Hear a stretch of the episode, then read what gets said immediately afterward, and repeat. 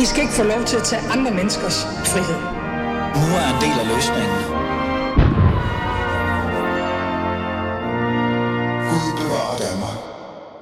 Ja, velkommen tilbage til Aarhus, Smilets by, øh, Rethink byen og så videre og så videre. Der er skøn solskin herude, og jeg sidder faktisk i Gellerup af alle steder i hele verden øh, og sender live til jer. Alice Fæderland, anden time, og jeg har et meget spændende emne øh, til dig nu. Fordi i årtier har Sebers, den her borgerlige, liberale tænketank, været med til at forme borgerligheden i Danmark. Men deres fokus på det, øh, jeg vil kalde regnskabsborgerlighed, har Sebers formået at sætte debatter i gang, men også skabe resultater på Christiansborg. Så det er jo en positiv ting. Men nu er der en ny borgerlig tænketank på bloggen. Tænketanken Prospekt, jeg vil hellere kalde dem Prospect, men det kommer vi ind på senere, er sat i verden for at sætte skub i den borgerlige debat. Med, øh, men altså, nye er de jo heller ikke, og slagkraft er der rigeligt af i maskineriet, men flere ansættelser af højprofilerede borgerlige.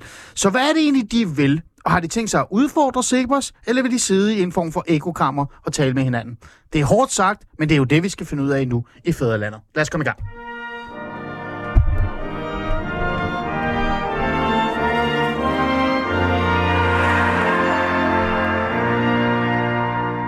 Og øh, David Holt Olsen, før jeg introducerer min, øh, min gæst i studiet, vores gæst, mm. du er jo stadig.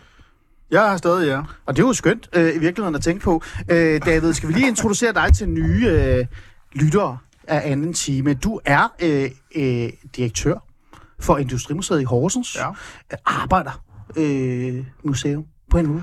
Ja, et arbejder i Industrimuseet, et museum, der er skabt i øh, samarbejde mellem øh, fagbevægelse og, øh, og øh, fabrikanter. Så vi går på tværs. Jeg elsker fabrikanter. Ja. Det er et godt ord. Øh, og så er du selvfølgelig en god ven af Fæderlandet. Du har været med en del gange. Og en nær ven af mig. Det skal siges. Vi har endda en vinklub. Det er, ja, det har vi. Det er meget Så nu er arbejderistisk. det, nu er det deklareret. Ja. Har vi en, er det egentlig arbejderistisk at have en vinklub? Jeg ved det ikke. Vi har jo lige taget om arbejderisme her. Ja, det er nok lige på kanten. Ja, jeg ved det heller ikke. Hvis det er nu, der smager sodavand, så kan det være. Mm. Men det er ikke det, vi skal tale om, for nu skal vi tale om borgerlighed øh, og den her nye tænketank-prospekt. For at kunne gøre det ordentligt, så skal vi jo netop have en person i studiet, der ved noget om det. Så lad os da bare sige pænt goddag til vores gæst i anden time. Øh, Ulstrup, er du med? Ja, det er jeg. Øh, Christian, kan du lige fortælle lidt, hvem du er, og Rasmus. hvilken... Rasmus, undskyld. Kan du fortælle lidt, hvem, øh, hvem du er, og hvad er det for en position, stilling, du har i øh, den her tænketank, øh, og hvorfor jeg overhovedet skal tale med dig i dag? Ej, det venter vi med til sidst. Men kan du lige bare lige introducere dig selv lidt? Jamen, det kan jeg da sagtens. Jeg øh, hedder, som du øh, så fint fik sagt, Rasmus Ulstrup. øhm, og, Så, så. og, øh, og jeg, er- jeg er tiltrådt øh, i Tænketanken her per 1. januar, så det er jo præcis en måned siden i, øh, i dag, mm. som øh, kommunikations- og pressechef i, øh, i Tænketanken. Godt. Og kommer fra en række stillinger før det, der Mm. mm. øh, også har haft med politik og medier at gøre. Øh, hvis man lige skal forklare og fortælle folk, hvad øh, prospekt er for noget, så kan jeg lige læse op fra jeres øh, fine hjemmeside. Der står, ja. Prospekt er en almindelig og politisk uafhængig tænketank, som med udgangspunkt i den kristne humanistiske kulturtradition arbejder for at styrke bevidstheden om forudsætninger for det kulturelle og institutionelle bæredygtige samfund, forankret i konkrete fællesskaber og værdier, der udspringer af ansvarlige individer. Hold da op, det er mange ord. Øh, hvis du lige skal være lidt fræk over for Fæderlandets øh, lyttere, øh, anmind average Joe, der sidder ude i lastbilen, vil jeg gætte mig til lidt.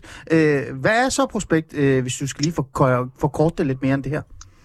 Jamen altså, prospekt øh, udspringer grundlæggende af en forståelse af betydningen for af fællesskab, institutioner, civilsamfund, dannelse, øh, og er ikke som sådan en øh, politisk, øh, som du også nævner, partipolitisk øh, tænketank. Mm. Øh, den er centreret omkring tre søjler, omkring civilsamfund og sammenhængskraft som den ene, og så omkring etik og til sidst dannelse og folkeoplysning. Og det er sådan de tre søjler, vi, øh, vi arbejder med. Godt. Øh, hvor lang tid har været i gang? Det er jo noget tid. I har været med i programmet et par gange nu. Ja, altså jeg har jo selv været i gang en måned, øhm, og Tænketanken har været i gang i et halvt års tid nu. Mm. Øh, man kan sige, at I ikke, øh, altså I sidder ikke stille. Øh, der, er, der er blevet rekrutteret som jeg også sagde i min introduktion, det er ikke almen øh, borgerlige, det er højt profileret borgerlige, der er kommet ind i den her tænketank. Øh, hvor mange medarbejdere er I egentlig nu? Jeg tror, vi per dags dato er 11 øh, tilknyttet i alt, Mm. øh, i forskellige funktioner. Og I netop ansat en til?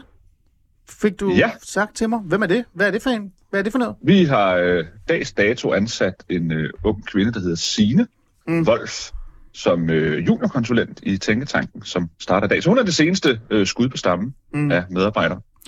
Det er jo, øh, det er jo fine ord. Nu kigger jeg på David, sætter lige dig på pause. Det er jo nogle fine ord og nogle fine øh, tanker og øh, en stor mas- et stort maskineri allerede. Øh, kender du øh, Tænketanken øh, prospekt? Det lyder lidt, det spørger jeg lidt frækt, fordi jeg vil gerne vide, hvad du egentlig ved om det. Jamen, det gør jeg jo som, øh, som en almindelig følger af, af borgerlig idédebat. Så øh, der, øh, der kender jeg jo øh, udmærket også en del af, øh, af de ansatte, øh, der er, ikke? Og, øh, og jeg kender jo også umiddelbart, jeg tror godt, jeg kender til den frustration, øh, sådan en tænketank, den eventuelt kan være skabt ud af. Ikke? Altså det der med, at det borgerlige menneske udelukkende er det økonomisk orienterede menneske. Mm. Øh, den, øh, den frustration, altså det er ligesom den der klassiske kritik af CEPOS, ikke? Mm. Øh, for regnskabsborgerlighed, som du kaldte det i introen, ikke? at den, øh, den kan jeg nok også godt øh, tilslutte mig. Ikke? Mm. Mm. Så, øh, så ja, Synes du som... Øh, du har jo sagt, du er erklæret borgerlig. Det, vil, det jeg gør jeg dig ikke ked af det, når jeg siger det. Du er i hvert fald ikke socialdemokrat, er du? Ja, det Du er tæt på. Hvis, når, de er, når de taler det dejlige, når de taler virkelig højorienteret, Ja. så, Åh, Gud. så er det jo godt. Ja, det, det må med det. Men altså, lad os nu bare være frække og sige, at du er jo netop borgerlig, ikke? Øh, øh, synes du, at, altså, synes du, det er befriende? At der er kommet sådan en tænketank? Jamen, jeg, jeg synes, det er et tiltrængt øh, nybrud, det, øh, så jeg er grundlæggende jo positivt indstillet. Mm. Øh, men jo også nysgerrig efter, hvad, øh, hvordan det ligesom materialiserer øh, sig, ikke? og hvad også, hvad, hvad kan man sige, hvad er formålet? Fordi CEPOS formål, det har været meget øh, policy-rettet, ikke? Ja. At få omsat nogle af de tankerne di- direkte til policy, mens øh, mit umiddelbare take på øh, prospekt nok er, at det mere er, det lige så, i lige så høj grad måske er rettet mod den almene befolkning. Mm. Øh, altså et slags øh, oplysningsprojekt. Mm. Øh, men det, det, det, det kan vi måske kaste videre til Rasmus. Det, øh, Jamen, altså, er, er det ikke det op, første oplagte spørgsmål, David? Du er lidt medvært i dag. Ja, ja, Øh, Det er jo ja. for at sætte noget diversitet ind i fædrelandet, ikke? Fordi det kan ikke kun være så der er Ale, der... nogle hvide mennesker Det er ikke kun Ale, der skal forsvare det danske fædreland. Det kan være, at der er nogle danskere, der skal prøve at gøre det. Øh, prøv her. Det er jo et simpelt spørgsmål. Øh, øh, hvad er egentlig for noget? Altså, hvad er egentlig formålet? Øh, jeg sagde jo i introduktionen, at øh, er det her et... Øh, Altså, er det her et, øh, hvad kan vi sige, en tænketank, der skal udfordre øh, det, jeg kalder regnskabsborgerligheden, eller, eller hvad? Jeg vil snarere sige, at det er en tænketank, der skal supplere den del af borgerligheden, der allerede eksisterer derude. Mm. Øhm, jeg synes jo, øh, og det tror jeg alle borgerlige gør, at Cepos har gjort et enormt godt stykke arbejde gennem årene. Særligt med Mads Lundby, der jo desværre øh, ikke er her længere, Mm. øh, men også Martin Aarup, der jo var øh, sindssygt dygtige til at lave policy, som David også siger, inde i øh, studiet. Og jeg kender dem jo fra, da jeg selv var i maskinrummet på, på Christiansborg, mm. at, øh, at, at de har jo nogle muskler, hvor de også har kunne hjælpe partier med udspil og regne deres politik igennem osv. Så, videre. så de har været meget realpolitisk øh, engageret eller fokuseret i deres arbejde. Og det er jo, det er jo rigtig, rigtig godt. Øhm, og der ligger vi et, øh, et fokus et andet sted. Øh, I hvert fald der, hvor vi er nu. Fordi det at udvikle policy og øh, lave de tunge regnskabsberegninger, mm. som, øh, som Sebers kunne, kræver også nogle, øh, nogle, nogle muskler, der gør, at man, er, øh, man skal være en vis størrelse for at kunne lave den slags.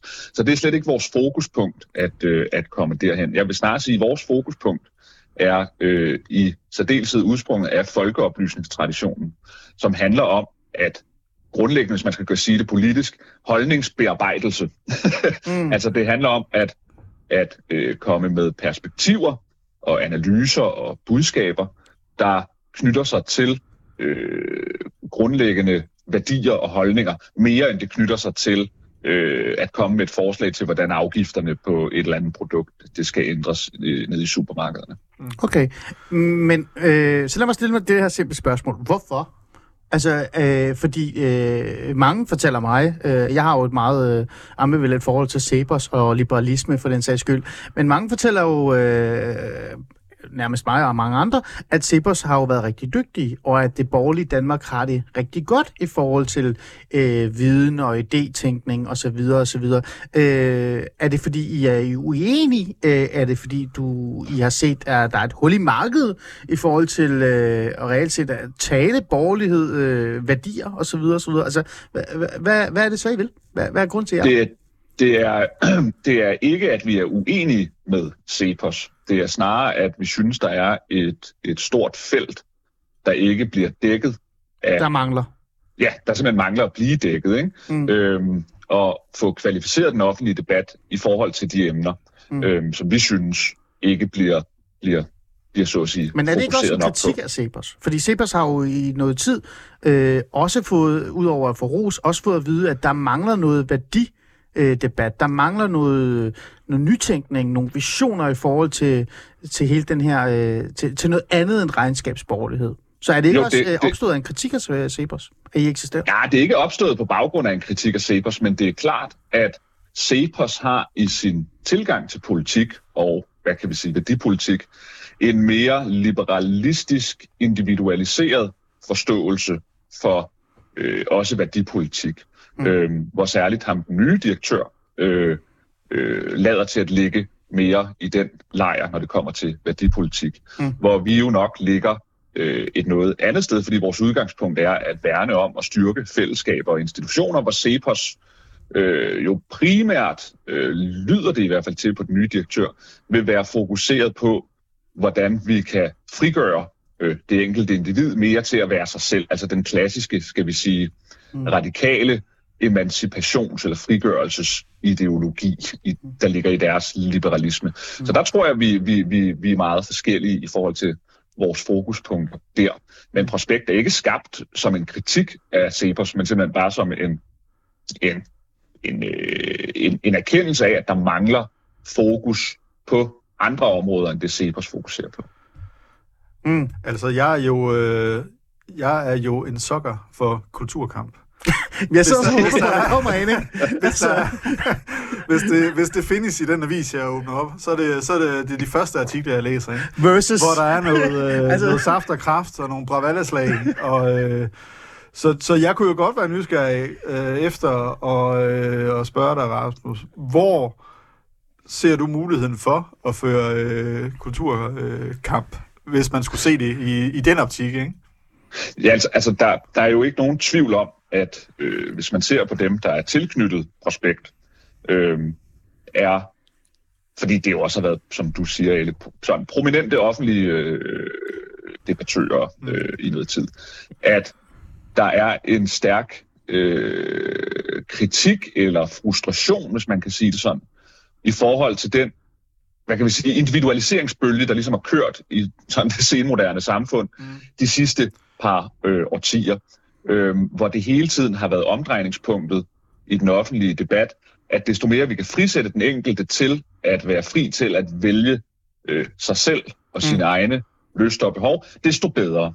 Mm. Og der kan man se, at det menneskesyn, der så at sige ligger i den øh, frigørelsesideologi, flyder over i de politiske arena. Fordi nu har vi jo to særligt store øh, emner om etik, øh, der kører for tiden. Den ene er aktiv dødshjælp, den anden er abortspørgsmålet. Mm, ja. Og der har det været meget tydeligt for, øh, for, for os at se, at nu særligt med den seneste Ebbe Prejsler, øh, den sag, der har kørt med ham, der øh, slog sin kone ihjel, mm, ja. øh, ud fra medlidenhed ja. osv., at, at, at der er holdningen øh, bredt funderet, at det er fantastisk, fordi det er godt, at man selv kan, så at sige, øh, gøre en ende på livet øh, på sin kone, når, når det er det, hun vil. Mm uden at der er en refleksion over, øh, hvad kan man sige, de etiske dimensioner i at tage livet af sin egen kone, mm. eller de etiske dimensioner i bare at hæve abortgrænsen, fordi man synes, det er godt at øge det frie valg per definition. Mm.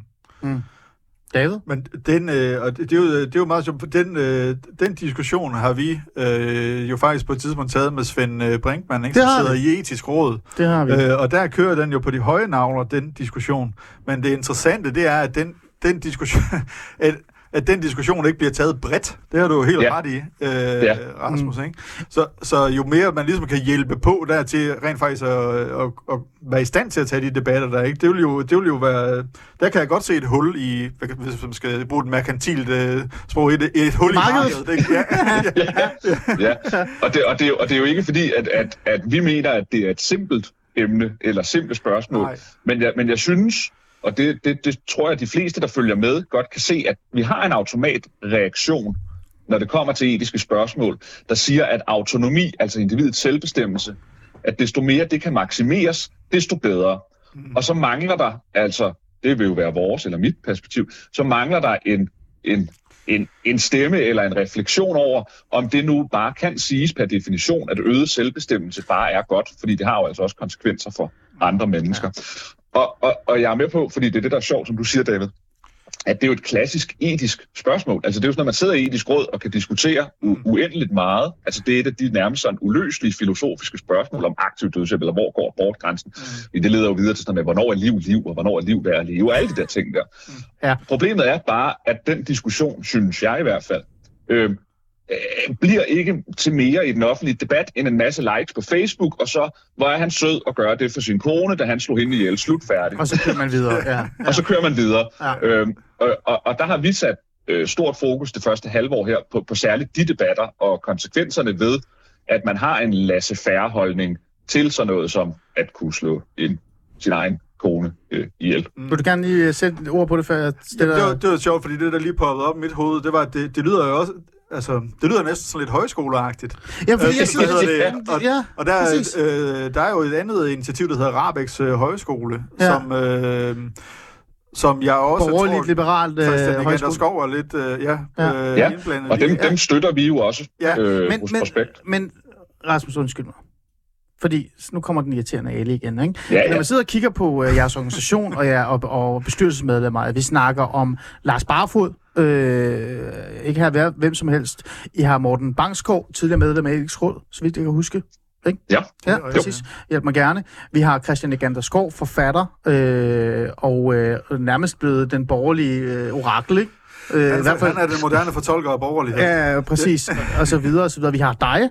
Øh, det siger jeg, fordi jeg net- netop, øh, som du selv siger, du har jo siddet i maskinrummet i det borgerlige Danmark. Øh, Isabella Arndt, øh, mm. konservativ folketingskandidat, tidligere formand for kristendemokraterne. Og Thomas Åstrup Rømer. Øh, Thomas Åstrup Rømer. Øh, øh, Michael, jeg kan ikke sige hans efternavn. Michael Bos. Bøs. Bos. Bøs. Bøs. Bøs. Ja. Ja, du sagde det. Det var ikke mig. Øh, og så videre, og så videre, og så videre. Alle de her mennesker, med den viden og den borgerlige øh, konservatisme og så videre, og så videre i sig, er de bare samlet for at oplyse os? Er det det, øh, Tænketanken Prospekts mening er? Bare sætte sig ned og bare oplyse os? Altså, det kan jeg få ved FOF, så vidt jeg ved. Og det er billigere.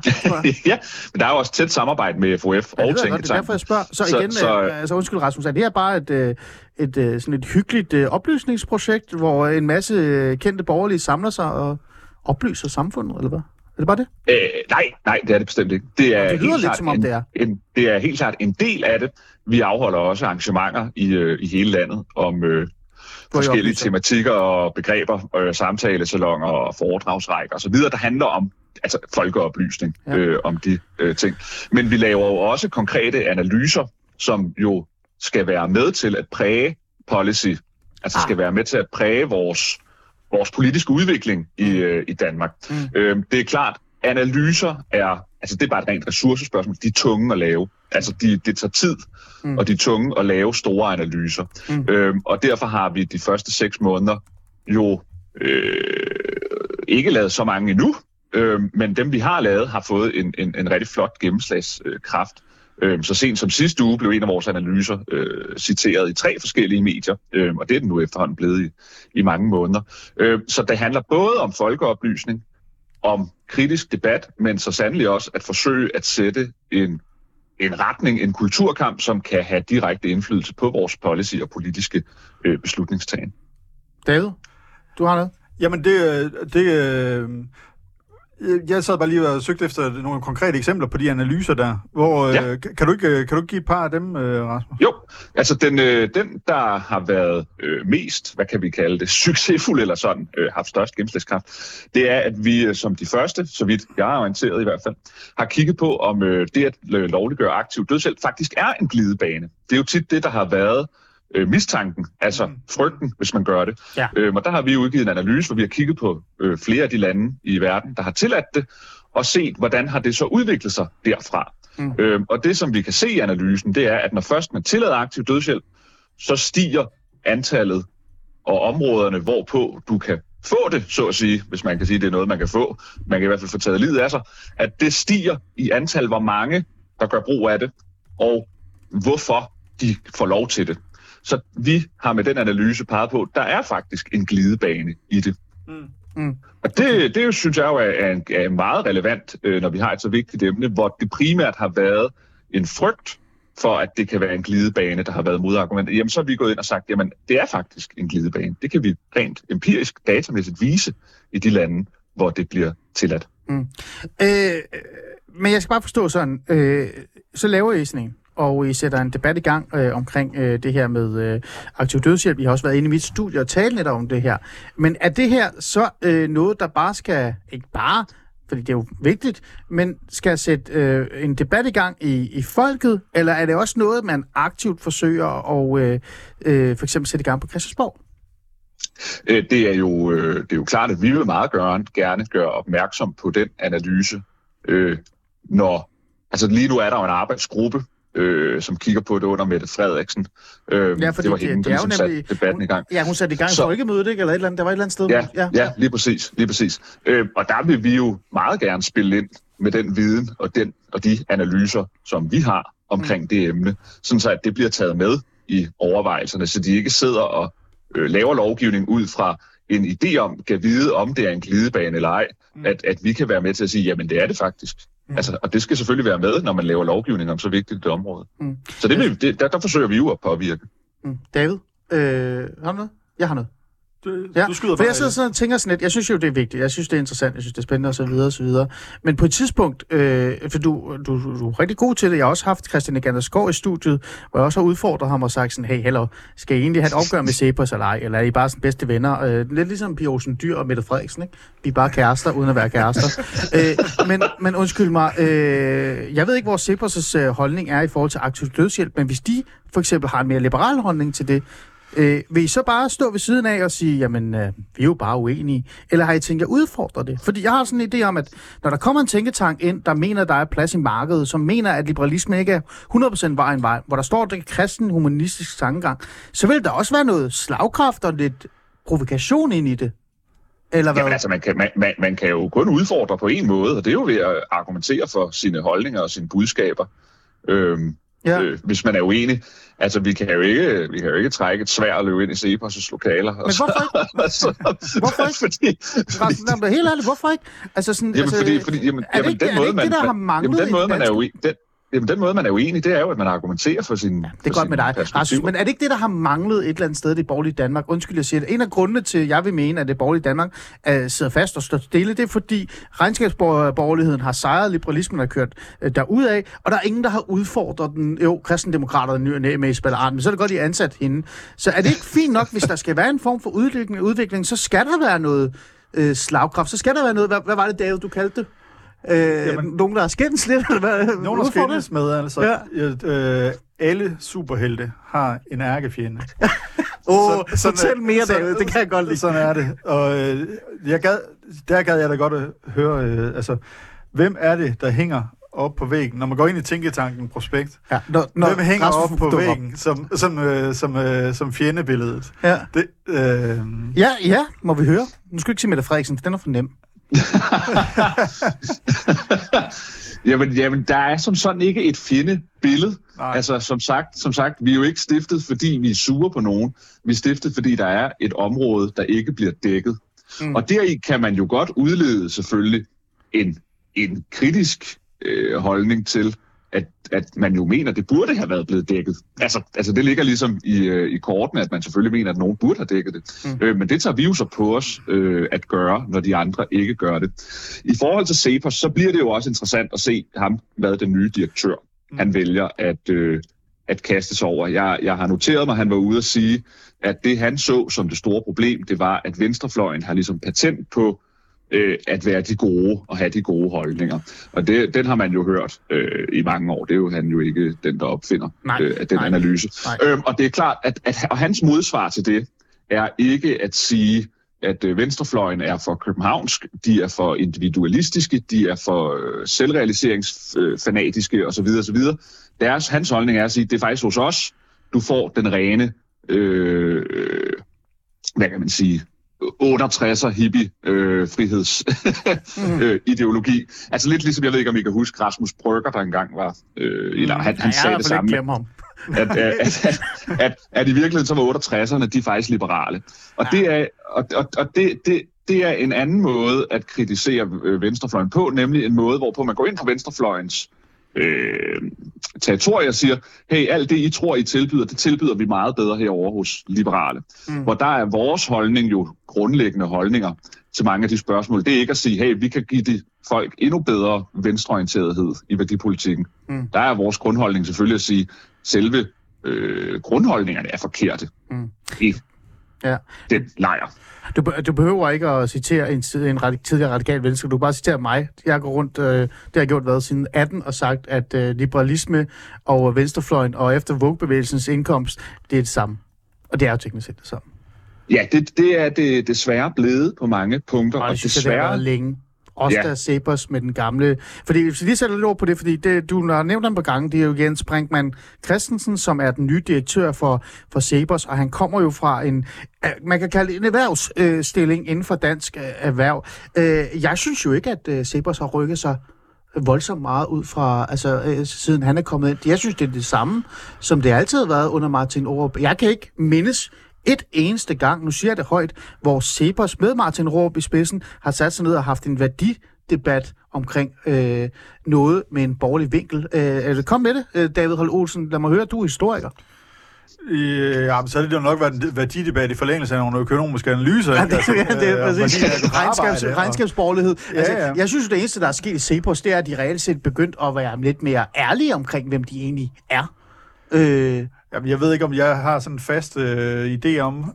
Der har kun været sådan nogle indledende interview med Jesper Ingemann, ikke? Om hvor de vil øh, placere sig henne. Ikke? Ja. Så øh, ja. det, hvor fast det lige ligger, det, det har jeg ikke så godt et... Øh, Nej, overhovedet ikke. Det, det var også bare sådan en sidespring, fordi du netop har nævnt dem på gange. Men det, jeg prøver at sige med det her, øh, Rasmus, det er, altså, øh, vi, har jo, vi er jo i en situation, hvor regnskabsliberalismen har jo overtaget det borgerlige Danmark, og det går ikke særlig godt, og hvis man skal være sådan lidt fræk, så kan man sige, den person, der er allermest borgerlig på nuværende tidspunkt øh, i dansk politik, det er jo Mette Frederiksen. Så øh, er det ikke fint nok, at man udfordrer dem, som har magten, og dem, der står over for. Nu siger jeg det ærligt, det er bare mig. Jeg kan godt lide manden. Jeg synes, Alex Vanderslag er en af de øh, dygtigste og mest talentfulde øh, politikere er i Danmark på nuværende tidspunkt, og måske endda også statsministerkandidat lige om lidt. Men hvorfor, hvorfor hænger han ikke op på øh, du ved, på, hvad hedder, hvad, i en ramme øh, i tænketank på spil. Ja, når han kommer ind. Det er jo liberalisme. Som fjenden? Ja, Rasmus. Ja, helt ærligt, jeg spørger dig. Alex Vanderslag har... Ja. At, altså, nu har vi jo ikke nogen holdning som sådan i, nej, nej, nej, nej, i jeg, jeg, snakker om, jeg snakker men, om den men, liberale øh, tænkegang, den, den liberale måde at håndtere øh, verden på, livsstil osv. osv. kontra den humanistiske kristne, som I netop jeg synes, siger, jeg ja. synes LA, LA har rykket sig øh, meget, meget øh, godt de sidste par år.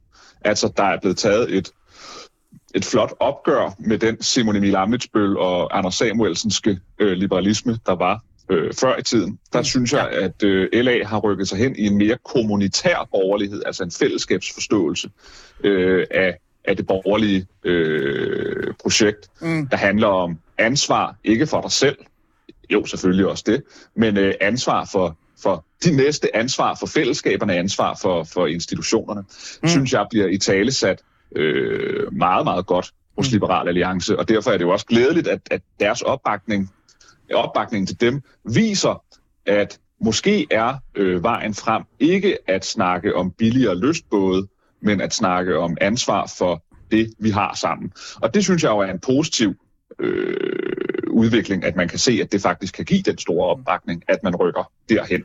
Men du kan godt følge mig, undskyld David, du får ordet lige med, du kan godt følge, hvad jeg prøver at sige, ikke? Altså, at hvis man kigger på det borgerlige Danmark og den måde, øh, borgerligheden har udviklet sig de senere år, så kan man jo godt sige, at venstreorienterede og socialdemokraterne er, er modstanderne, og det er dem, man skal kæmpe mest med.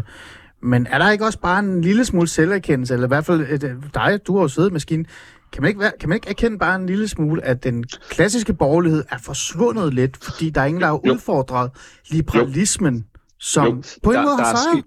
Jo, der, er- der er sket det, jeg Nå, der primært kommer vil sige. der. Ja. Ja, ja jamen, det jeg primært vil sige, det er, det er, at der er kommet en konkurrencestatsborgerlighed, mm. som handler om at øh, øge øh, mulighederne for vækst i erhvervslivet, handler om at målrette uddannelsesinstitutioner, folkeskoler, øh, universitetsuddannelser mod erhvervslivet. Der er en konkurrencestats ja. der har længe har siddet i det borgerlige Danmark. Det synes jeg primært knytter sig ikke til Liberal Alliance, men primært de større hvad kan vi sige, regeringsbærende borgerlige partier, særligt med Venstre, ikke? Moderaterne, Konservativ? Konservative har også haft noget af det, øh, særligt tidligere. Der synes jeg jo, de bevæger sig rigtig flot øh, hen på nye områder med den politik, de, de spillede ud med her i, i efteråret op til jul, hvor de vil lægge særlig fokus på familiepolitikken, som vi jo også har som et af vores mm. fokusområder og kommer til at sætte fokus på. Ja. Så det er klart. Og, og en af de søjler, vi har, det er jo dannelse af folkeoplysning for Thomas Åstrup Rømer, er, øh, sidder øh, hos os. Han er jo kendt som den store øh, øh, pædagogikforsker herhjemme fra, Ja. fra DBU, hvor han var tidligere. Og hans projekt, hvis man kan sige det sådan, hvis man skulle samle det i, i, i, i en sætning, så ville det nok være umuligt, det er at tage et opgør med konkurrencestatspædagogikken. Mm. Altså at skoler og dannelse og universiteter og videregående uddannelse i det hele taget er, skal rettes mod at klæde mennesket på med kompetencer til arbejdsmarkedet. Det har han jo været en af de helt store kritikere af.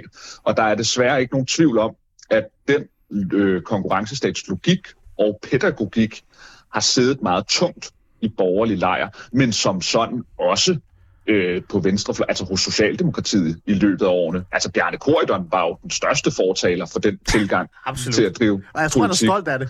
Ja, det tror jeg også, og han, og han bliver ved med at holde fast i det også i dag, at det er det helt rigtige at gøre. Og Ja. det er klart, der går, der går vi jo ind og med Thomas Åstrup Røbers analyser og, og, og, og deltagelse i den offentlige debat, og er meget kritisk over for at anskue øh, samfundet på den måde. Mm. Fordi konkurrencestatsideologien er bestemt ikke øh, god.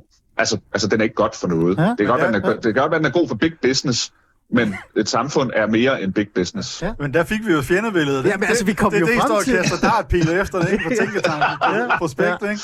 Ja. Der er øh, konkurrencestaten og... Ja, det må det jo så være? Der er afledt øh, Ja, ja. pædagogiske øh, scenarier, ikke? Og, øh, Ja. og visioner for os. Ja. Øhm, Jamen, det, tak var, for det, var det. godt, det var godt at få det afklaret. Endelig. Endelig. Det, er, hvis du ser, det her det skulle være sådan en BT-artikel i morgen, ikke? Øh, Tænketank Prospekt, konkurrencestaten er vores fjende, Ja, ikke? ja, ja. Så er det klart. Men, men i øvrigt, så synes jeg jo, at det der, øh, det der kommunitaristiske korrektiv, du taler om, øh, Rasmus, det er jo det er lige noget meget tydeligt i, øh, i øh, Liberal Alliance, men jeg synes jo i virkeligheden også godt, man kan se det i Socialdemokratiet, ikke? Ja, Det er rigtigt, ja. Fordi øh, der, der udmyndter det, sig- det sig bare en lille smule anderledes. Ikke? Jeg læste for nylig øh, Arbejdets Land af Kåre Dybvad Bæk, ikke? Som jo lige Ja. netop er et forsvar for værdien af at gå på arbejde.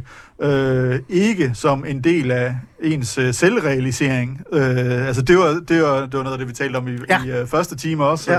Men altså sådan nogen som mig selv, der ligesom er opvokset i 80'erne, ikke? vi fik jo at vide, at vi skulle realisere os selv, og at det vil ske igennem vores øh, tilknytning til øh, arbejdsmarkedet. Ikke? Og det viste sig selvfølgelig at være noget øh, værre humbug, da vi så kom ud på arbejdsmarkedet. Ikke? Mm. Man skal jo gøre alle mulige ubehagelige ting i forbindelse med, med arbejde. Der er alle mulige driftsudskydelse ja. i det, ikke? Øh, og, kedelige, ja. og kedelige opgaver, der ikke har at gøre med ens selvrealisering. Men det er jo også lige netop det, øh, det, det Kåre han så skriver frem i den bog, der ikke, at det, værdien af at gå på arbejde, den er knyttet til noget bredere end bare en individuel selvrealisering. Ikke?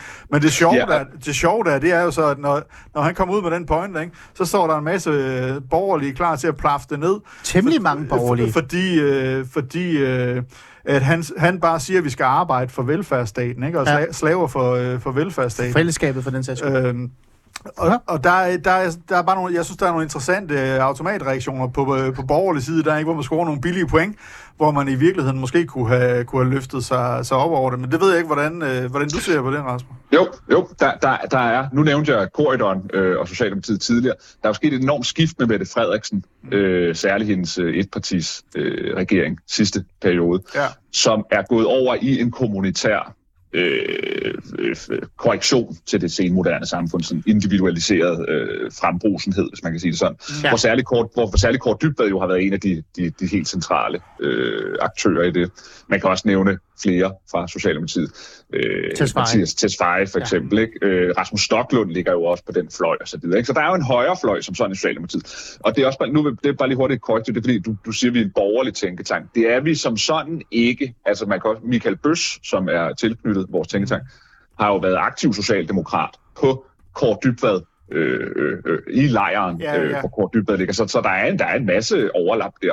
Men i forhold til det med Kåre Dybvad og Arbejdsland, jeg synes, det er interessant, at vi kan se fra borgerlig side alligevel en, en, en erkendelse af, at ideen om arbejdslivet som den store forløser af dit indre potentiale og derved en mulighed for at realisere den, du inderst inde er, at det var en løgn, vi blev fortalt i mange år. Ja. Altså, jeg, jeg, jeg selv, du er fra, fra 80, jeg er fra 1990. Øh, jeg er vokset mand. lidt op med det samme, som, som du gjorde, David. Og det er den samme Nemlig, at- løgn, ja. ja. Ja, ja, altså jeg er vokset op med, at øh, man skal bare vælge uddannelse efter, hvad man har lyst til, fordi det hele skal nok gå, og vi vælter os i penge. Og jeg kan huske, øh, altså, da jeg begyndte at være færdiguddannet på gymnasiet, eller ved at være færdig med gymnasiet, så kom der artikler om, at CBS havde svært ved at holde på de studerende, fordi virksomhederne hapsede dem allerede på bacheloruddannelsen osv. Ja, Ikke? ja. Og man tænker bare, jamen altså, jeg gør bare lige, hvad jeg har lyst til, fordi jeg skal nok blive rig, uanset hvad jeg gør. Og så kom finanskrisen, Ja. og, så, øh, og så var det så ikke sådan helt mm. alligevel, og så, øh, og så er det ligesom langsomt gået op for, i hvert fald min generation, for eksempel,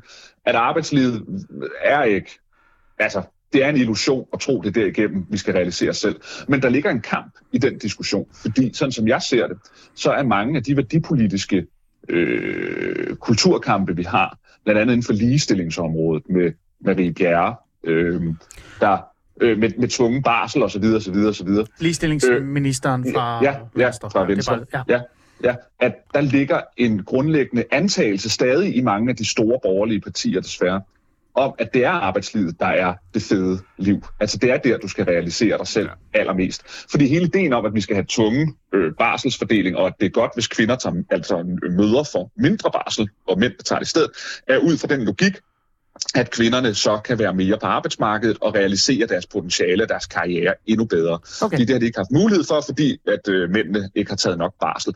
Og det ligger der jo underforstået en analyse af, at arbejdslivet er det gode arbejdslivet, og ikke på kort måden, men på den individualiserede selvrealiseringsmåde. Okay, Og okay. det øh, er stadig meget fremherskende, og jeg tror folk har svært ved at forholde sig til Kort Dybvads øh, analyse af arbejdets værdi, fordi han hverken er over i den desillusionerede lejr, mm. eller på Marie Bjerre øh, selvrealiseringslejren. Og Mm. så derfor tror jeg, at borgerlige havde lidt svært ved at forholde sig til, hvad det egentlig var, han prøvede at sige. Jeg indskyder lige en lille ting Ja, her, og så ja. kan du lige tage den, David. Øh, øh, øh, jeg er jo ikke 100% enig i det, du siger til sidst. Altså, jeg har jo min antagelse og øh, min mindre lille analyse er jo, at den talende klasse og den borgerlige talende klasse og den selvrealiserende øh, klasse, der reelt set gerne vil øh, ud og selvrealisere sig selv, som gerne vil sådan være mere frie og naturlige, det er dem, der har kritiseret Kåre Dybvad Bæks øh, bog om, at arbejde giver mening. Mange af arbejderne, mange af de almindelige danskere, også om de er så borgerlige eller venstre, så synes jo faktisk, det var, altså, det var godt, at der kom en person ud og sagde, ved I hvad, det er sgu okay, I arbejder, og det er okay, I arbejder hårdt, og det skal der være plads til, og det har vi brug for, øh, Rasmus. Fordi jeg, jeg, jeg, synes, det er lidt, jeg synes, det har været lidt specielt, den kritik, der har været af Kort Dybvad Bæks bog. Jamen, jeg tror, jeg tror øh, noget af den Fordi altså, kritik, den der, den, sa- den der selvrealiserende klasse, den der øh, elite, som jeg kalder den, undskyld mig, Rasmus Ulstrup, den findes også i det borgerlige Danmark. Altså, har du læst Berlingske for nylig? Ja, men jeg har, jeg har ikke op... Nu er det ikke, fordi vi skal have en lang diskussion om Nej, nej, nej, nej, nej, men, men men, men jeg har ikke opfattet, at det, det er i hvert fald ikke været det, jeg har noteret mig, at det primært har været dem, der har kritiseret Kort Dybvad. Tværtimod, så kan de jo bruge Kort Dybvad til at understøtte ham. Nej, der hvor kritikken primært har været, som jo har været interessant for borgerlig lejr, det har været en konservativ kritik af Kort Dybvads forstå det der med, at han går ud og siger, at du skal ikke skamme dig, hvis du, eller du skal være stolt, hvis du henter dit barn kl. 17 ned i, øh, i børnehaven. ja. Den, den, der ramte han jo, øh, hvad kan man sige, lidt ved siden af, hvor han plejer at lægge sig, fordi han plejer jo at, at, at have en enorm opbakning i det mere konservative borgerlige Danmark, selvom han er socialdemokrat. Og der fik han skudt, hvad kan man sige, ikke ved siden af, men der fik han i hvert fald trådt nogle af dem over tæerne, fordi der ligger et konservativt kommunitært mm. opgør mm. med arbejdsfetisismen i tiden, som støttes af, øh, du kalder dem den talende klasse, det kan vi godt kalde jeg vil kalde dem for Marie Bjerre, øh, øh, klassen.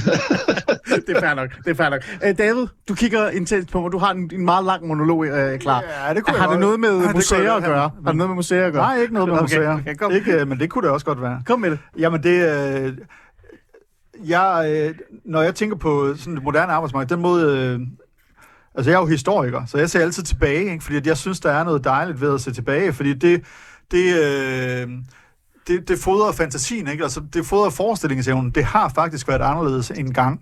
Ja. Og så derfor så, kan- så kan det også blive anderledes på et tidspunkt i Igen. Igen. fremtiden. Ikke? Ja. Så jeg vender jo altid tilbage øh, til, øh, til livsfæren. Ikke? Altså det her med, at, at øh, i gamle dage, der var, øh, der var ens forståelse af livet, det var delt op i forskellige sfærer. Så man havde en privat sfære, mm. øh, som ligesom var præget af nogle øh, bestemte rationaler. Ikke? Det var der, man, det var i privatsfæren, man kunne realisere sig selv. Mm. Øh, og det var der, man kunne have autentiske kærlighedsrelationer til, øh, til venner og øh, familie. Og det var der, man kunne dyrke det sande og det skønne og det smukke. Øh, og så på arbejdet, der var der en anden logik. Ikke? Det var ra- øh, benhård rationalitet ikke? og effektivitet og øh, produktivitet, der herskede der. Ja, ja. Øh, med. alt det der, det er jo ligesom det er den øh, illusion om, at de der ting, de kunne bringes fuldstændig sammen, som øh, på en eller anden måde er faldet fra hinanden efter finanskrisen, Ja. ja. sådan gradvist. Ikke? Mm. Øh, Jo. og der ligger i det, jamen en stor tragedie, ikke? Altså, når jeg snakker, øh, når jeg taler med min kones veninder, ikke? De er jo alle sammen helt desillusionerede over, øh, over det at gå på arbejde, ikke? Og de er jo alle sammen uddannet sig til coaches, og, Ja, ja. og alle mulige ting for at finde Ja. en eller anden form for... De, de var blevet lovet sådan en større... har jeg også hørt. Ja, sådan en var meget- større livsmening med det der, Ja. øh, og så er det bare arbejde. Ja. Ikke? Så, øh, så øh, Jamen, det, det er super, super interessant, fordi Ja. ja. der, der, og, og særligt, hvordan den, den udvikling er kommet i stand, fordi man kan, der, der er øh, en analyse, jeg tror har meget rigtig kørende for sig, nemlig at det var en måde også for erhvervslivet, eller kapitalismen som sådan, at legitimere sig selv. Altså, Mm. at man solgte, det var, altså, det var, det var good business at ja. sælge ideen til medarbejderne, at på vores arbejdsplads, der realiserer du dig selv ved at arbejde rigtig hårdt. ja. Altså, det er jo, det er jo, det er jo, det er jo super genialt, hvis man kan sige Ja, ja, ja. det sådan. Hvis det handler om at få mest muligt ud af sine medarbejdere og få færrest muligt penge. det er jo Boltanski Og- og- og- og Chiapello, ikke? Der præcis, en præcis, i. præcis ka- det, kapitalismens nye ånd, eller hvordan er det nu? Ja, Det- titlen præcis. er derefter. Ja, ja. Og, det, og, det, og, og den købte folk jo. Men det, der var bagsiden af medaljen, det var, at man sagde, fra virksomhedens side, så siger man, vi giver dig selvrealisering, til gengæld så tager vi din sjæl. Mm. Og så fandt folk ud af, at den, og så faldt folk, og så fandt folk ud af, at den byttehandel, det endte med at være, det var bare, de gav deres sjæl uden at få selvrealisering. Det vil sige, det var den absolut ringeste byttehandel, man overhovedet kunne lave som, øh, som ansat noget som helst sted. Og det er den, der er gået op for folk. Mm. Og, og fordi i sidste, ende, i sidste ende, så er det at gå på arbejde, det er at stå op, når væk ud og ringer. Ikke? Spise sin morgenmad, børste sine tænder, få børnene afsted, gå ud og skrave sne af bilen, og så køre afsted på sit arbejde, og så sidde der øh, og være der i otte timer. Og så finder man ud af, det er ikke mere end bare det. Altså sorry, men det er ikke mere end det. Og det er ligegyldigt, hvor fine titler vi har, så er det primært det arbejdet er. Og det kan jo være enormt godt, det kan have stor værdi, det at komme ud og møde mennesker, det at have nogle kollegaer, løse nogle opgaver, føle sig værdifuld, alle de der ting der. Men der var blevet lovet så meget mere end det. Der var blevet lovet den store kreativitet, at alle mennesker skulle på en eller anden måde være art directors lige pludselig, uanset hvad de egentlig sad og lavede, eller SoMe manager, de skulle alle sammen være store kreative genier, men det de egentlig bare skulle, det var at lave Facebook-opslag. Ja, altså, altså større og større var det ikke det arbejdslivet Ja. ja. kunne David? tilbyde, og der tror jeg, man vender sig imod det. Jamen, jeg synes jo, den er interessant, den diskussion her, ikke? Fordi at det er jo et eksempel på... Øh, altså, nu handler, nu handler den, her, den her del af, af fædrelandet jo øh, om, øh, hvad vi skal bruge prospekt til. Ja. Det var det, der var Ja, ja. afsættet for Ja, ja, ja. diskussionen. Og det, det er jo, vi er ved at finde ud af det. Men det her det er, er så ikke det? et, et konkret... Nu prøver jeg bare at løfte mig op over oh, ja. arbejdsdiskussionen Kom her. med det. Øh, det er jo så et konkret eksempel på, øh, hvor prospekt kunne placere sig i for eksempel sådan en diskussion. Ikke? Jo, jo. Så det, Ja. det, er jo, det er jo Ja. afklarende for mig. Gratis råd, vi giver lige nu. Øh, ja, Ja, ja. jeg guider bare vores, Ja, jamen, ja, ja, ja, vores, ja, vores ja. lyttere Ja, ja. til, hvad det, øh, hvorfor vi lige pludselig diskuterer øh, Kåre Dybvad Bækker og øh, Arbejdets Land. Ja. Øh, så så øh, det er jo dybt interessant, og jeg tror, der vil jeg tror, I vil, I vil stå... Jeg, nu, skal jeg ikke, nu er jeg ikke rådgiver på nogen som helst måde, ikke? Ej, vi sender en regning senere. Men der, er- ja, men der er jo øh, der er klart et, øh, et øh, behov, som jeg ser det, for, for, for den slags analyser. Ja. Øh, Ja. Spørgsmålet er jo så bare, øh, nu lægger vi lige Rasmus på køl to sekunder, øh, at øh, hvis man skal gøre det, så skal man jo, tilbage til det, jeg gerne vil, så skal man jo have en slåskamp, et opgør med de andre. Kulturkamp. En kulturkamp. Ja, ja. Øh, og, og, og her ramser jeg bare op igen. Det her det er ren øh, gratis rådgivning, fordi selvom de er så mange, så virker det som om, de har brug for lidt rådgivning. Det er bare mig, der siger det. Ja. Øh, så kunne man jo sidde og lave sådan et, et, en liste. Dansk Erhverv, Dansk Industri, øh, Sabers, nu nævner jeg dem igen, og så videre, så videre. Øh, så er der jo brug for, at man tager den, en, en debat og en diskussion direkte heads-on med de her mennesker, som på en eller anden måde forsvarer det, vi lige har talt om. Det gør de jo stadig. Eller hvad, Dave?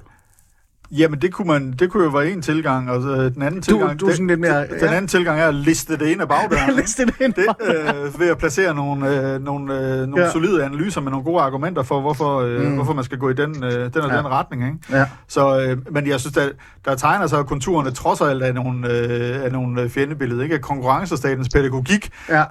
Øh, Åh, Gud, ja. øh, hvad hedder det? Og, øh, og den her individualisering og den her individuelle selvrealisering som, øh, som sådan et re- konstant referencepunkt, når der skal øh, retfærdiggøres øh, policy, Mm. det, det, kan, det kan jeg godt se for mig. Det kan du godt se for dig. Ja. Men nu, Hvad synes nu du er jeg om- good cop, og du er Ja, bad cop. ja, men jeg er altid bad cop. Jeg har tænkt sig bad cop over for alle. Det er derfor, ingen kan lide mig, og jeg aldrig nogensinde bliver indstillet til nogen priser overhovedet. Uh, Rasmus Ulstrup, hvad, hvad synes du om vores, uh, vores, uh, vores gode gratis råd til dig? Uh, jeg, jeg synes, de er, de er rigtig gode. Øh, Ej, det var øh, Nej, det er jo, altså, det er jo, det er jo noget, vi, vi alle os, der har været til, der er tilknyttet Prospekt, har været øh, beskæftiget med i, øh, i længere tid end Tænketankens egen levetid. Jeg udgav selv min bog Tidens Tegn tilbage i 2020, Ja. der også beskæftiger sig med mange af de her spørgsmål her. Ja. Ja. Men det er jo en ongoing kamp, fordi den vindes jo ikke så let, fordi øh, hegemoniet ligger et andet sted, end, ja. end, end der, hvor Ja. vores analyser og budskaber ligger. Ja. Øh, men sådan er det jo at kæmpe for noget. Det er, det, det er jo ikke, fordi sejren den kommer øh, Mm. hurtigt. Men der ligger, jeg tror, jeg tror ærligt talt, jeg tror, der ligger hos mange mennesker en, øh, en grundlæggende frustration i tilværelsen over, og her snakker vi ikke den altså mistrivsel blandt unge, men en grundlæggende frustration over, at livet ikke gav det, som man var blevet lovet på mange punkter. mm, Og, og, og den har, altså man kan også sige det på den måde, da vi gik fra det almene samfund i sådan øh, moderniteten, hvor vi alle sammen kunne tage på charterferie, det er en tysk sociolog, der hedder Rekvit, som jeg ved, David Holt, der sidder derinde også. Ja, ja, ja. han, blev helt... Han smilte rigtig meget, Han, altså, hans analyse er ligesom, at, at folket var grundlæggende godt tilfreds, når de kunne være en del af det almene. Ikke? Man kunne passe sit arbejde, så kunne man tage på charterferie med familien, og så kunne man øh, øh, købe et sommerhus øh, samme sted som alle de andre, og så, og så var livet egentlig ganske godt. Ja. Da det samfund blev ophævet, så at sige, Ja. til et singularitetssamfund, Ja.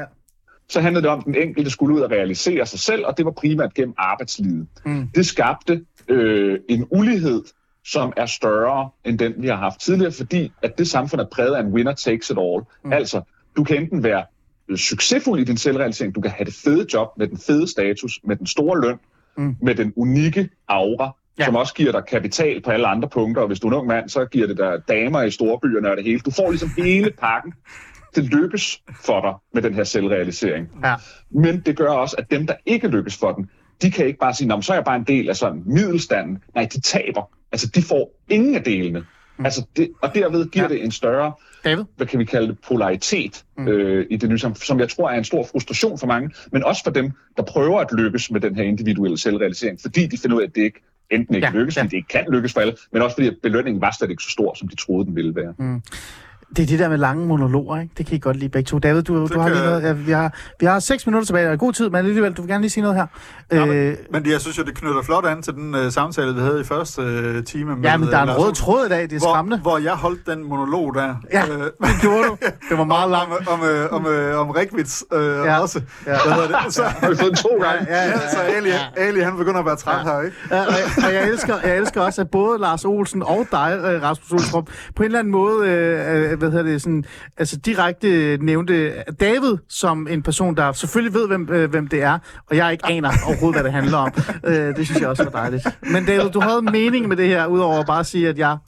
Nej, men jeg, synes, men jeg synes jo lige op, at, øh, og det, det talte vi også en lille smule med Lars Olsen om, ikke? at Rikvits, han har jo den der pointe om, at det kan godt være, at der er en heterogenitet i moderne samfund, øh, men man, han skriver om, øh, at museer for eksempel har en opgave, Ja, der kom- dannelsesinstitutioner øh, og så videre, til at skabe et nyt fælles udgangspunkt, og til at undersøge de ting, den fællesmængde, der stadigvæk er mellem folk, trods øh, den Ja. heterogenitet, der er. Ikke? Og det synes jeg jo, det er det flotteste formål øh, af alle, og det er jo faktisk lige før, det også kunne, kunne dække tænketanken øh, prospekt. Ikke? Ja, fordi... Ja, og det gør det. Og det, er det så ja, det, fordi hvis jeg lige hurtigt må knytte en kommentar, Jamen, ja, fordi, det- ja. fordi det gør det nemlig. Det er nemlig det, som er et af de store formål i Tænketanken. Det er at sige, de fællesskaber, vi har tilbage, den, de dele af almenheden, der stadig eksisterer, Ja. skal understøttes og forsvares over for den øh, øh, heterogenitet, ja. der, der kører på fuld plus. Nu begynder selv Ali at sidde og spinde lidt her. Ja, ja, ja, det er helt- det er- jeg elsker, når man folk siger dannelsesinstitutioner. Øh, så, så det, du siger til mig, det er, at Tænketanken Prospekt teknisk set skal være en dannelsesinstitution. Det kan, det kan jeg godt lide. Nu giver det mening for mig, Ulstrup. Er det ikke det, du siger? Jo, jo, så, jo. Ja, ja. Jeg vil bare gerne, at I skal være mere aggressiv. Men lad det ligge. Øh, vi, sætter os, øh, vi sætter os det her mål i dag, det var at, øh, at sige højt og ærligt, at Cepos i øh, årtier har reelt set øh, sejret øh, i forhold til at forme det borgerligheden i Danmark. Øh, og det har de gjort med deres regnskabsborgerlighed, som jeg kalder det. Det synes jeg ikke, der er noget galt. i. Det er fint. Jeg hylder også Cepos. Jeg er bare uenig med dem. Øh, den eneste grund til, at jeg kan lide Cepos, det er, fordi Michael Laudrup var med til at starte det. Men nu er der jo kommet en øh, tænketank øh, på bloggen, og øh, vores formål i dag var jo at finde ud af, hvad er det, de egentlig vil, øh, og hvad med er deres fjendebillede? David Holt Olsen, vi er da kommet i mål, er vi ikke det? Jo, det synes jeg faktisk, med, på både i abstraktionernes rige og med nogle konkrete øh, eksempler, der, øh, der synes jeg da faktisk, Ja. ja. at vi blev en, øh, en stor del øh, klogere øh, på Ja. ja. det. Så øh, Ja. Øh, Ulstrup, øh, nu har du fået nogle råd. Du har fundet ud af, hvem din, øh, eller I har fundet ud af, hvem jeres fjendebillede er. Det er konkurrencestaten. øh, tror I, jeg ved godt, det er et voldsomt spørgsmål at stille her sidste øjeblik. Tror I, I kan lykkes med det? Eller tror I, som jeg stadig er lidt fræk at sige, at liberalismen faktisk desværre har sejret helvedes til, så det, det er sgu lidt for sent, det her projekt. Jeg tror sagtens, vi kan lykkes med det, fordi jeg synes, bevægelserne allerede er i gang. I virkeligheden taler vi ind i en tidsånd, der allerede eksisterer. Øh, der vil jeg igen så at sige henvise til, til Liberal Alliances bevægelse øh, Mm, væk ja. fra øh, deres udgangspunkt og hen imod en mere fællesskabsorienteret borgerlighed, der handler om ansvarlighed for, for både nationen og fællesskaberne, og, og, og også deres store kamp inden for ligestillingsområdet, for de jo går stik imod øh, Marie Bjerre, altså den nuværende ligestillingsminister, Ja. der handler om at forsvare familien osv.